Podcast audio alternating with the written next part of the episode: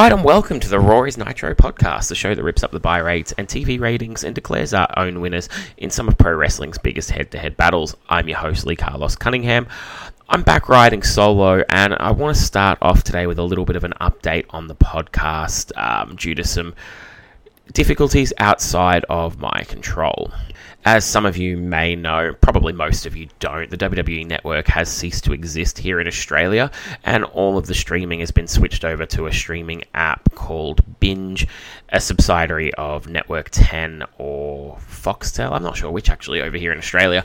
Anywho, basically the network doesn't exist anymore, and similar to the situation my US counterparts went through with Peacock, very little is actually on Binge right now, so my access to the WWE archive has basically ended.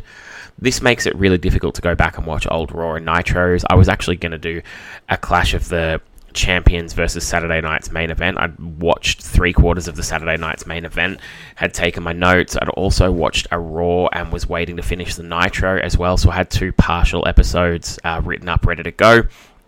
And the network comes crashing down and it hurts my side, and we're out of action. So I'm left with um, very few choices here, and I've sort of pondered it for a little while. And, you know, in the time I would normally watch wrestling to record for this show, I started just watching wrestling related things that I hadn't got around to watching while I've been riding my exercise bike. I've watched the WWE Legends on my phone, the biography season one. Um, and then I got a new TV recently. I managed to get a lot of the apps that I have to use various devices for all on the TV. So I started watching the WWE Treasures, and about halfway, maybe two thirds of the way through, it occurred to me, why don't I just review some WWE shows that I do have access to?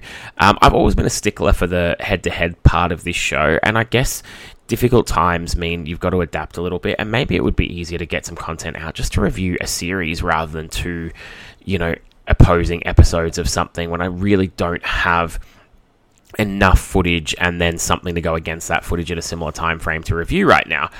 Anyway, I thought I'd review the Treasure show, and then I realized I've watched most of the episodes already and taken no notes. My memory's not good enough to give a detailed rundown, and I didn't want to go back and watch, you know, six of the nine episodes a second time in the space of a couple of weeks. So I thought I'd check out season one of Young Rock instead.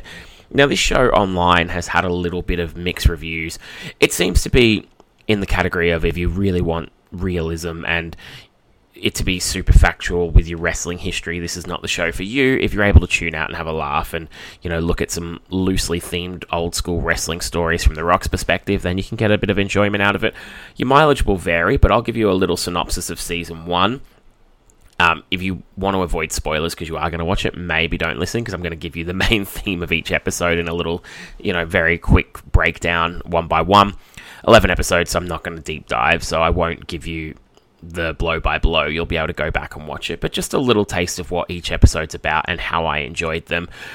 If you enjoy this part of the podcast or this version, which we're going to do until we've got enough network archives to get back up and running, let me know. If you think, oh, it's not for me, but maybe try this, open to suggestions. Just want to do something to keep the content coming because I've noticed with the podcast, when it's running and coming out regularly, the numbers really do spike up. And then when life gets hectic and I don't put a show out for a few weeks, the next few shows really do plummet a little bit. So, hoping to try and stay a little bit more regular. I've probably said that every second episode since I started recording this podcast three or four years ago. It is what it is. I am a extremely busy man to do this for a laugh. There's no absolutely no payment involved here, so um, hopefully that's okay with everybody. Lastly, want to send another big shout out and thank you to Matt, aka Max, on Twitter, who not only sent me that amazing Mr. Hughes intro, which has been on the last couple of shows and will be plugged in here momentarily, but also recently sent me a couple of figures from overseas, both Lex Luger, a Galoob Lex Luger, and a Lex Luger Legends. Um, completely took me by surprise. The mailman comes and drops the parcel, and I'm reading the front. I put the note on there. It says from Manchester United's number one fan, or, or something of that. And I'm like, that has to be someone who knows me, but I'm not expecting a parcel from anybody who knows me. What on earth is this? And I opened it up and found the figures and was blown away. Um, gave me a good laugh as well as really a heartwarming moment for me when we're in the midst of trying to figure out whether or not we're going to be able to keep the podcast going. Uh, to have someone who's listened want to reach out and do something nice really give me a bit of a kick up the ass to get back in and get recording this week. So massive thanks, mate. Um, and hope everybody enjoys this version of the show.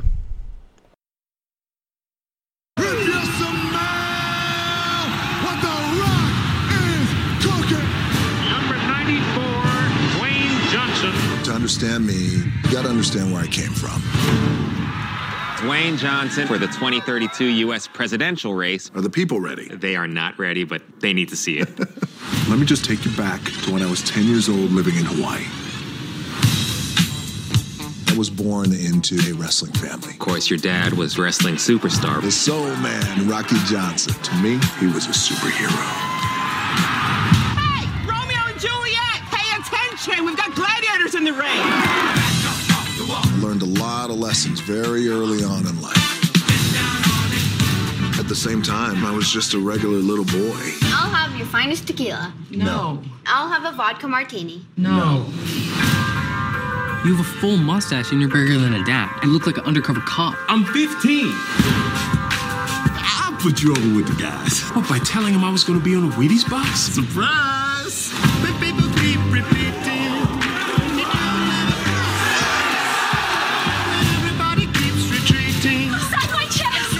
There's a little boy here. I'll sign your check. Ah, that's my boy.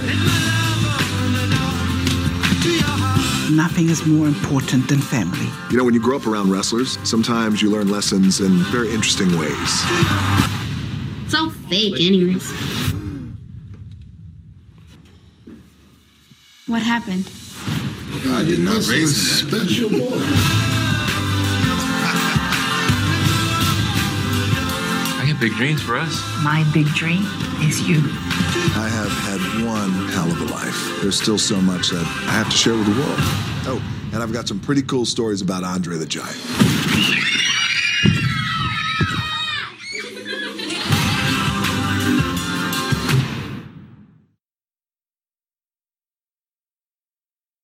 Hey folks, Total Protection, Mr. Hughes here, and you're listening to Raw is Nitro with Total Protection, Mr. Hughes. Yeah, shout out to Lee in Australia. So the premise of Young Rock is that Rock in 2032 is running for president and he's telling a bunch of stories of his life on various news shows. Most of them are with the same reporter.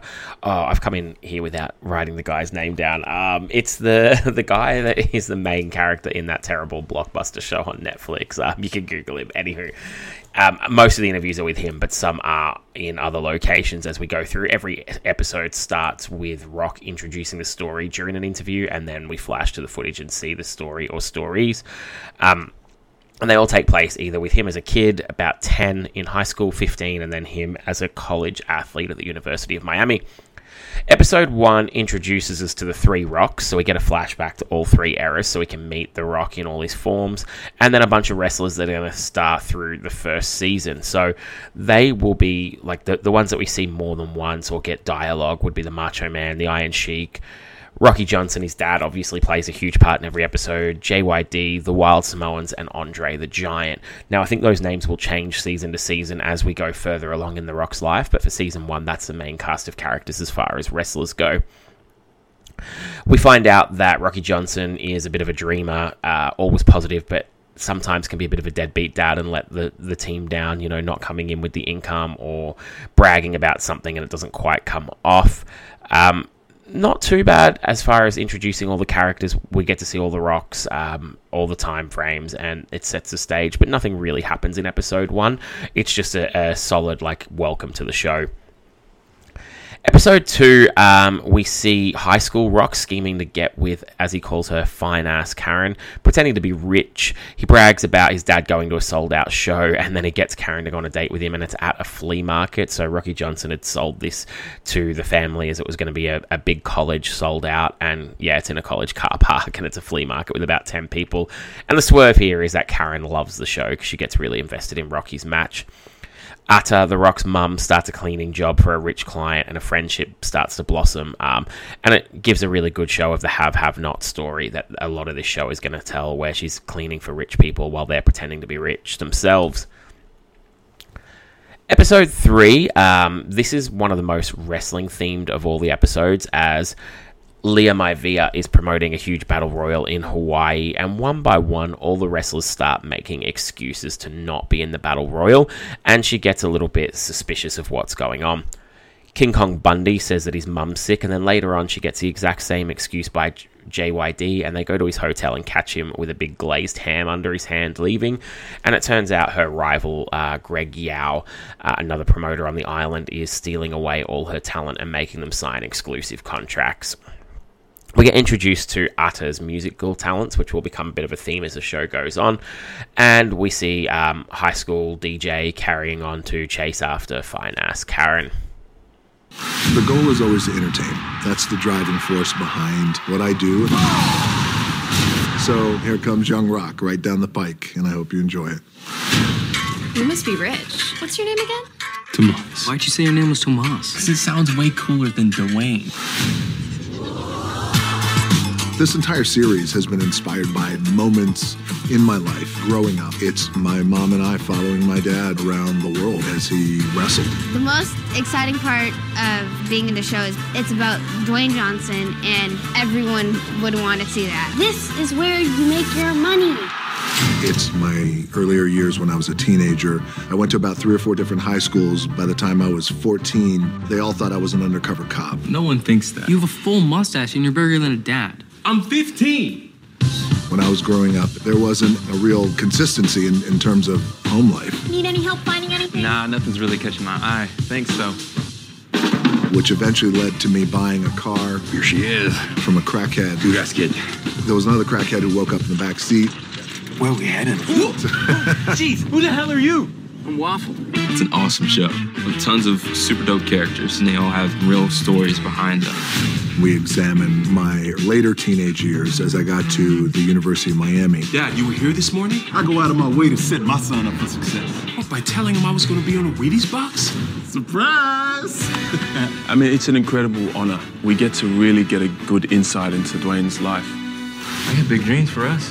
My big dream is you. This is a woman who, through a lot of challenges in her life, um, managed to really keep the family together, and she's always was coming from that place of pure heart and love. Nothing is more important than family. My grandmother was the first female wrestling promoter. She said she has to be twice as mean so that she could get respect from a male dominated sport. We run the gamut of all these moments and experiences, including the unpredictable world of professional wrestling. We had to cast all the wrestlers Randy, Macho Man, Savage.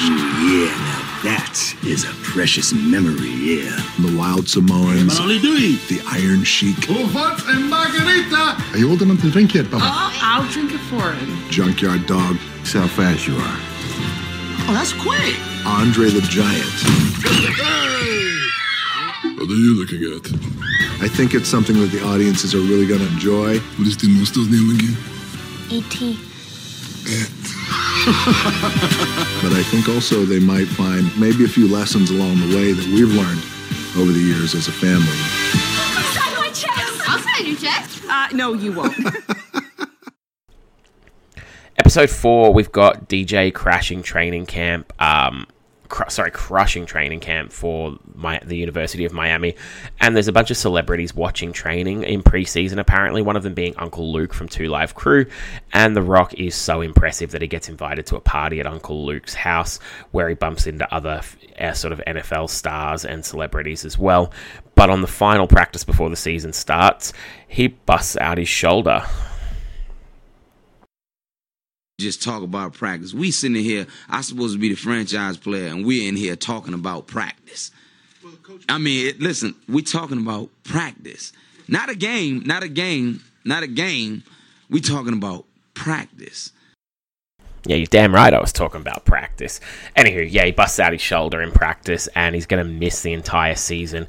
And this leads to Rock spiraling into a bit of a depression, which nearly sees him dropping out of college as he lets all his grades slide.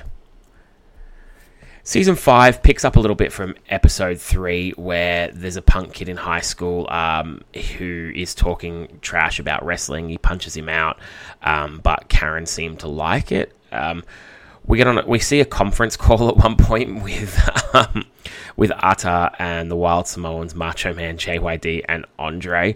Um, and Rock's mum drops an "It doesn't matter," so that was quite funny.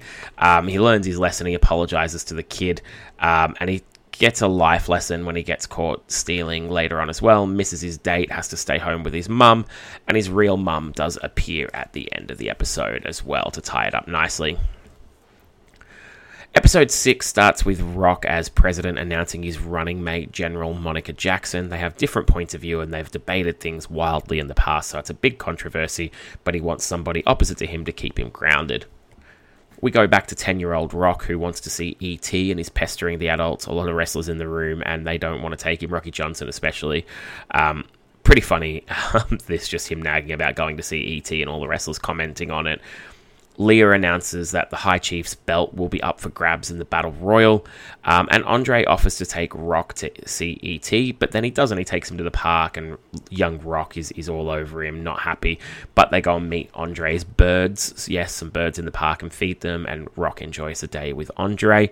Um, Lia lays out plans for the Battle Royal um, and finds out Macho's jumped ship to Greg Yao now as well or so she thought. She storms into his hotel to catch him uh, in the act, and they walk in on him having sex with his girlfriend in a pretty funny moment. Um, we skip back to Andre and Young Rock, and Andre has taken him to the movies, and Andre's crying at ET. We go to the Battle Royal. Rocky Johnson was supposed to win the belt, but he gets swerved in the match because Ata saw him talking to Greg Yao at a restaurant and decides she's going to swerve him before he swerves her after the match and he's not got the belt, Iron Sheik's won the title. He goes to Ata, who sat front row ringside, and he says there was no way he was going to go, and he went to tell him that, and she feels horrible.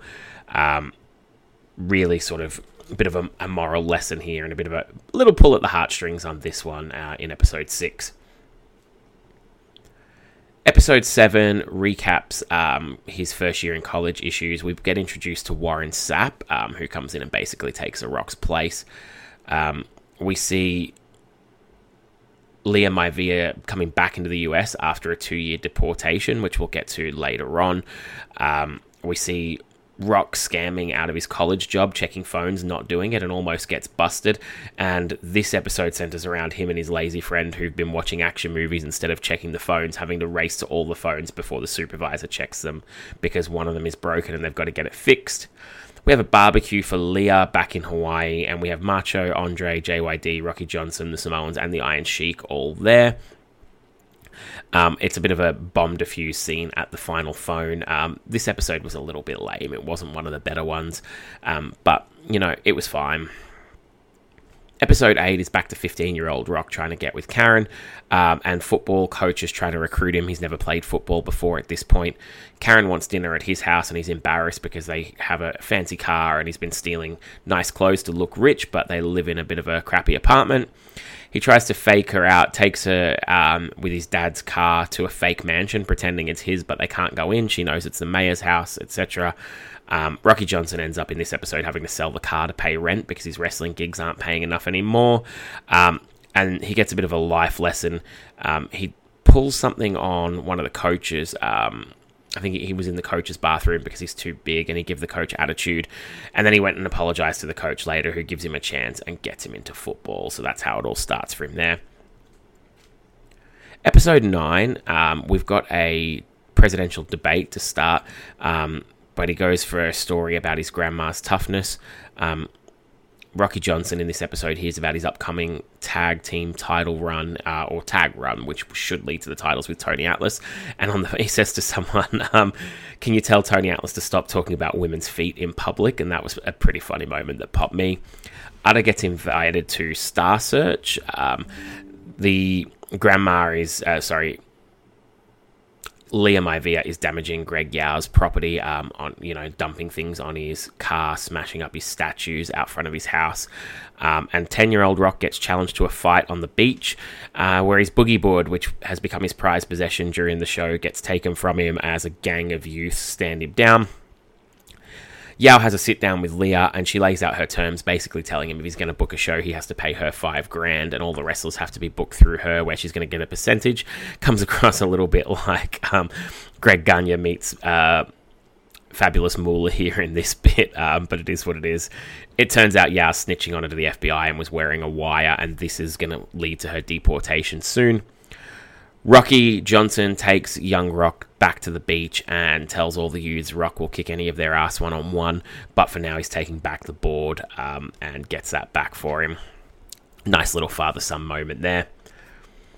It's it's funny actually on that like a, a, through the course of season one, Rocky Johnson becomes a better dad. I think The Rock lays out first, doesn't want to put him in glowing terms because obviously, you know, things weren't perfect growing up, but he definitely softens his stance and makes him look like a better and better dad as the season goes on. Episode 10 sees Warren Sapp taking DJ's spot. It's not a remarkable episode, this one. The family's using coupons for dinner um, after Rocky gets one snap in the world title game, so he barely plays like five seconds. Um, works his ass off all summer, first in the gym, um, but then when he goes back for day one and he's in the gym at sort of 5 a.m., he gets in there, and Ray Lewis is already in there. So even when he's working at his absolute hardest, there's bigger NFL stars coming in and getting ahead of him. He gets in the team, gets a few more snaps. He's not a starter, but he does actually start to become a solid player. But he's got no future in the game. He's been overlooked. Um, he does win an award for academic turnaround for getting his grades up, but he is not um, not drafted in the NFL draft. The NFL um, NFL draft, sorry, it will be the story of the final episode. To round out season 10, his dad's now teaching at a wrestling school, and his mum is working a crappy job um, selling insurance, I think, in an unair conditioned building. It looks pretty horrendous.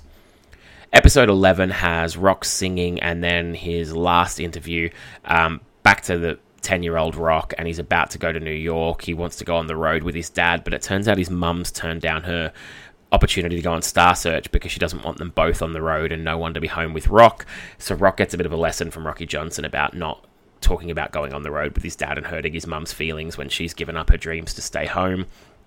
We got a farewell barbecue for Rocky Johnson, but at the barbecue, Lia gets arrested for extortion. Um, DJ in college is trying to force his way into Miami. Um,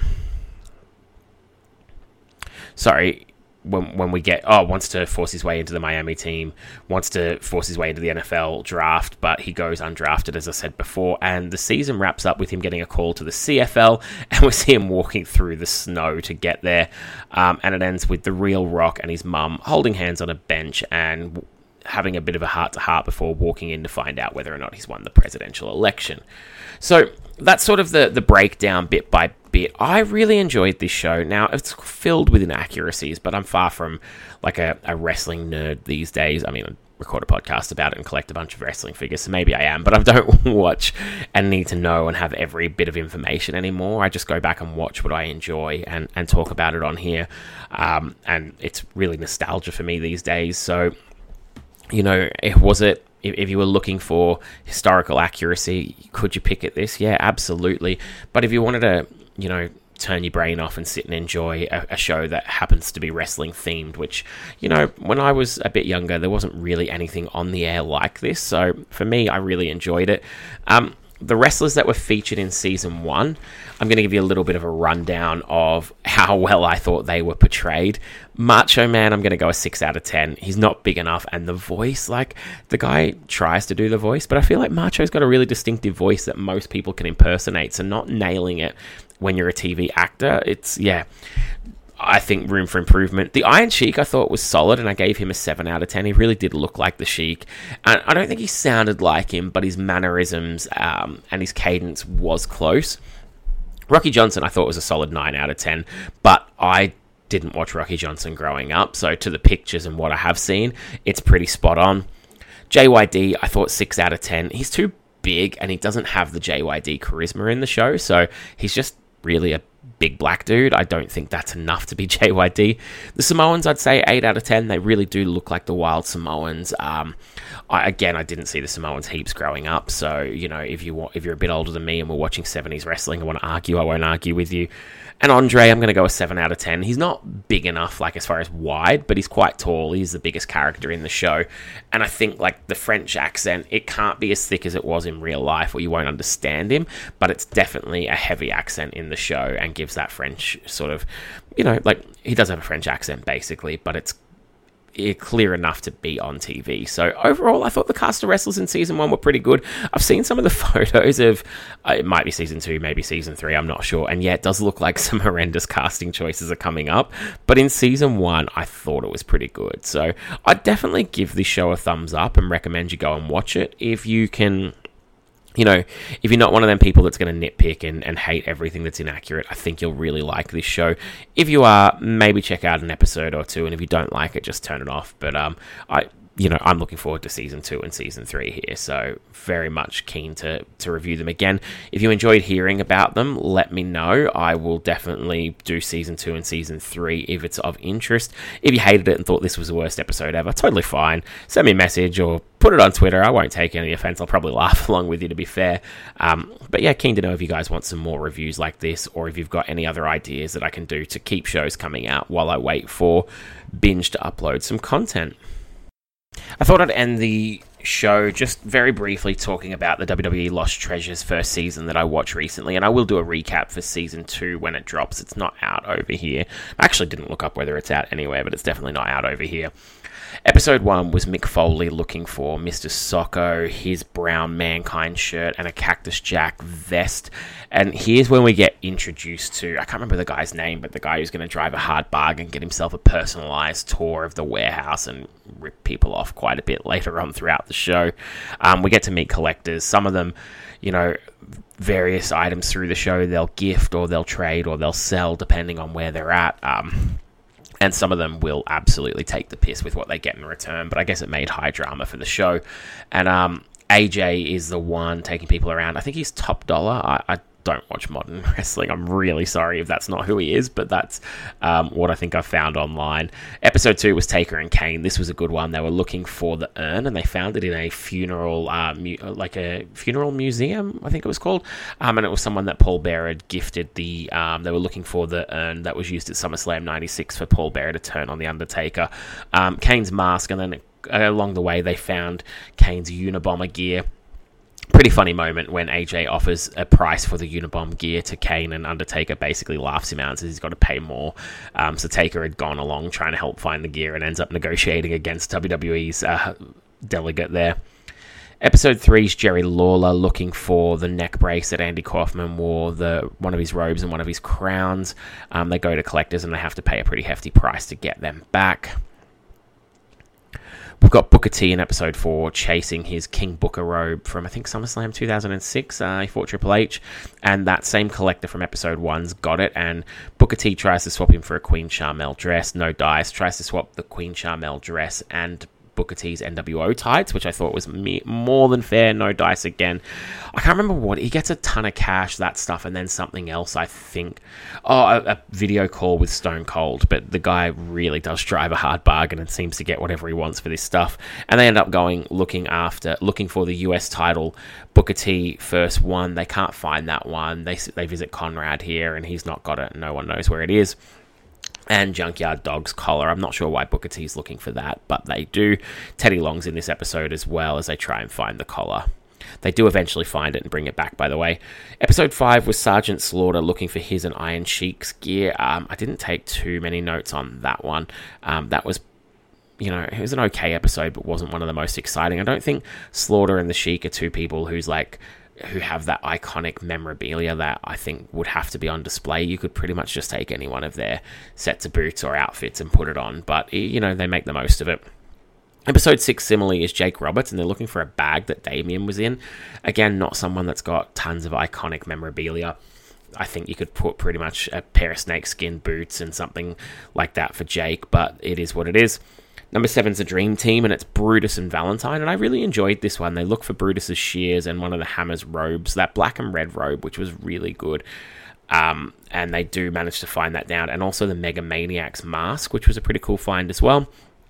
Episode 8 I really enjoyed. Andre the Giant. We look we got Mark Henry and Big Show looking for his passport and some other items and in the end they find what they're looking for with Sonny Onoo and he invites them in. They think they're going to negotiate and he puts them in the middle of a live auction which they lose and they get really pissed at Sonny Onoo.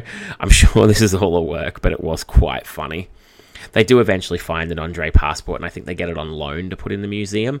Um, they go to Andre's ranch and they meet the the woman who basically looked after the ranch, her and her husband, but her husband has since passed away. Really feel good episode this, and if you're a bit of a fan of Andre like I am, it was an enjoyable one.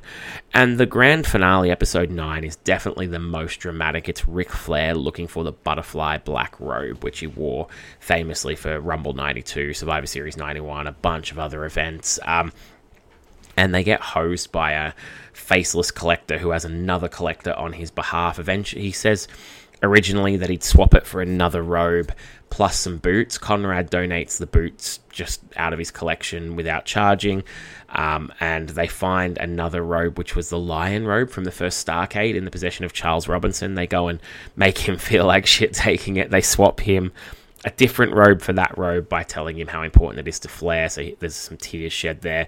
Then they take the robe and boots and go for the swap. Minds have been changed and they now want, I can't remember what it was, 25 grand cash.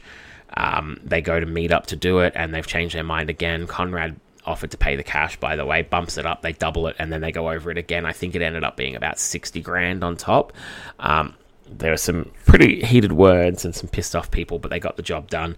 And in the end, the butterfly robe is 50 50 um, ownership between WWE and Conrad. So they're going to courier it back and forth depending on when they need it for things. So they found it in the end. Charlotte was involved in this one as well, by the way, as well as Ric Flair. Um, but yeah, a bit of a saga to try and get that. The Treasure Show, I definitely would recommend watching. It was super enjoyable. A couple of episodes were meh, but out of the nine, I'd say six or seven were really good.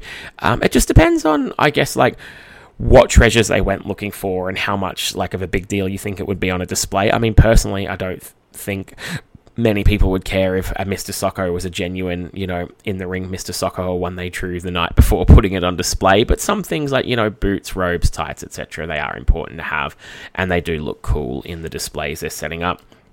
This show seemed to indicate that they were putting together a physical museum or Hall of Fame. So if that ever does occur, I'd definitely love to go. And it makes for good television in the meantime. So there you have it, two seasons of wrestling TV that I've watched while I'm not able to put stuff together for my podcast. I hope you've enjoyed listening. Um, as I said, totally open to more suggestions. Throw at me whatever you think, whether you like this, didn't like it, if you tweak it, if it needs more sound bites, or you know, if you'd rather a deeper dive, maybe break it up into multiple episodes and do a deep dive like I do the pay per views, or maybe you prefer just skimming over it so that you can go and watch it if you think that you've enjoyed what you've listened to here. But eh, totally open. So I'm rambling a little bit now. I'm going to let everyone go. Thanks for listening and bearing with me while I figure out a way to keep the podcast running, and I look forward to speaking to you all again very soon.